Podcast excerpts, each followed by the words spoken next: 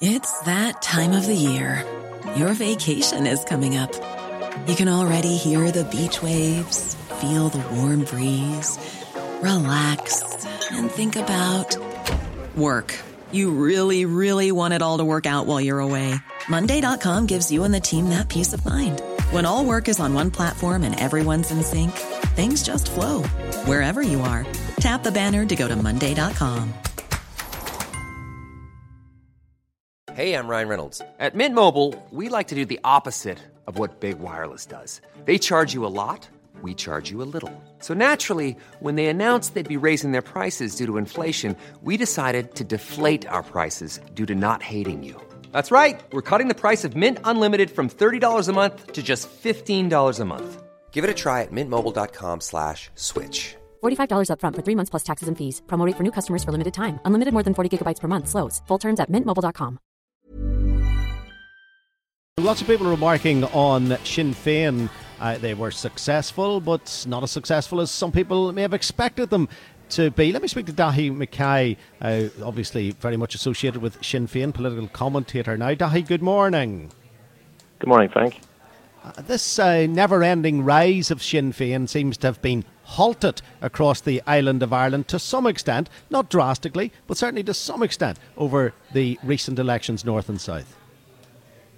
Yes, I think it's it's definitely whereas uh, Sinn Féin has held the European seat uh, in the north, their vote has has slightly um, sort of levelled out, um, so there will be a number of concerns, particularly when, when the party looks at it on an island-wide basis as to as to what is what has happened in terms of the growth of the party.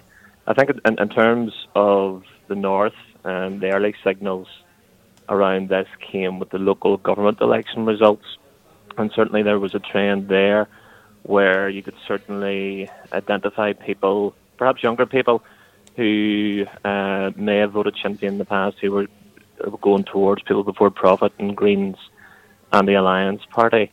Um, so I think there's there's definitely uh, going to be a lot of um, sort of retrospective inspection as to why there's a bit of a trend towards the centre, what are called the centre parties now, uh, and the both the Unionist blocs and the Nationalist Republican blocs have started to reduce somewhat because in this European election, the both Sinn Féin and the SDLP collectively, I know the SDLP held their ground in terms of their first preference, but collectively they're down 2.5%, and collectively the Unionist parties are down 8%. Um, so there will be concerns that uh, the rise of Alliance and the Greens and others is going to impact negatively in the longer term for, for both those major blocks of unionism and nationalism. I don't have the actual latest figures absolutely in front of me from the Republic with regards to the count and how it's all going for Sinn Féin, but there was a cloud hanging over it not so very long ago. Yes, I mean, the, the party has been particularly hard hit in Dublin, uh, where uh, it looks uh, most certainly now that uh, Lynn Boylan, the sitting MEP, will lose her seat uh, and certainly the party has been affected by at least two factors there. One, the increase of the Green Party, you know, the second biggest party in Dublin City Council, but a, a, a concerning for the party um, lack of engagement of working class areas. I mean, some of the turnout figures for places like Fingal uh, and parts of Tallaght were, were in the teens uh, and, and 20s. So there's certainly a need to try and establish uh, why there hasn't been that connection with what would be traditionally seen as uh, as the Sinn Féin voting base uh, in the south, and they've also been, been hit badly in places like Galway, Limerick, Cavan, and Cork, but they've also held up pretty well in places like Donegal and Monaghan and Louth, where they're perhaps the roots are a lot more stronger there, uh, having good party infrastructure there over recent decades. So it, it's not easy in terms of the south to put uh, put your finger on what the one uh, what, what a singular issue is that has caused this.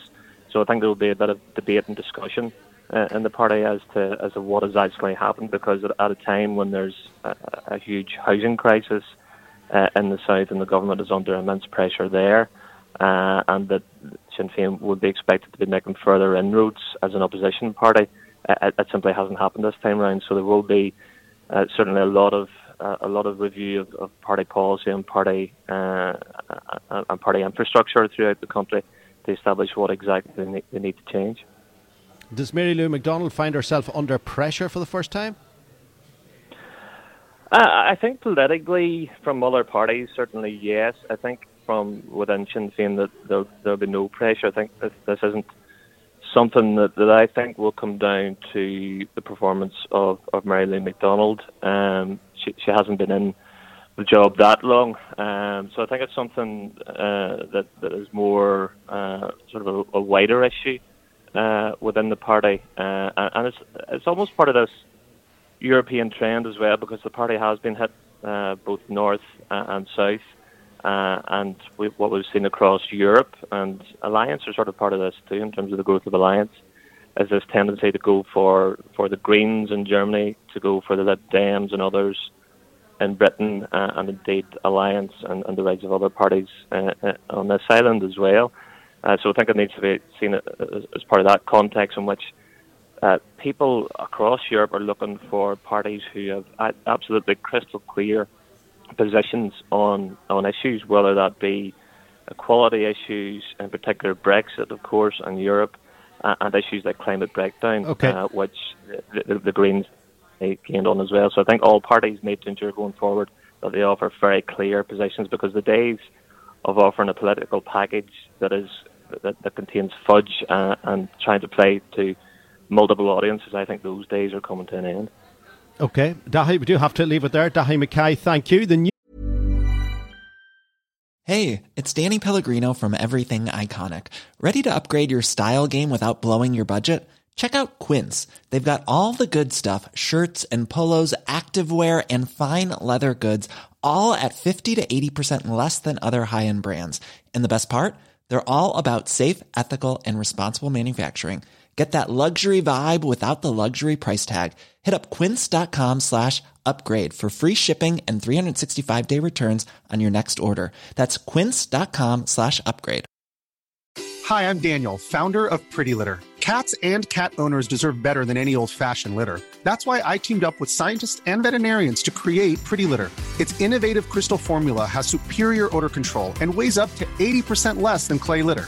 Pretty Litter even monitors health by changing colors to help detect early signs of potential illness. It's the world's smartest kitty litter.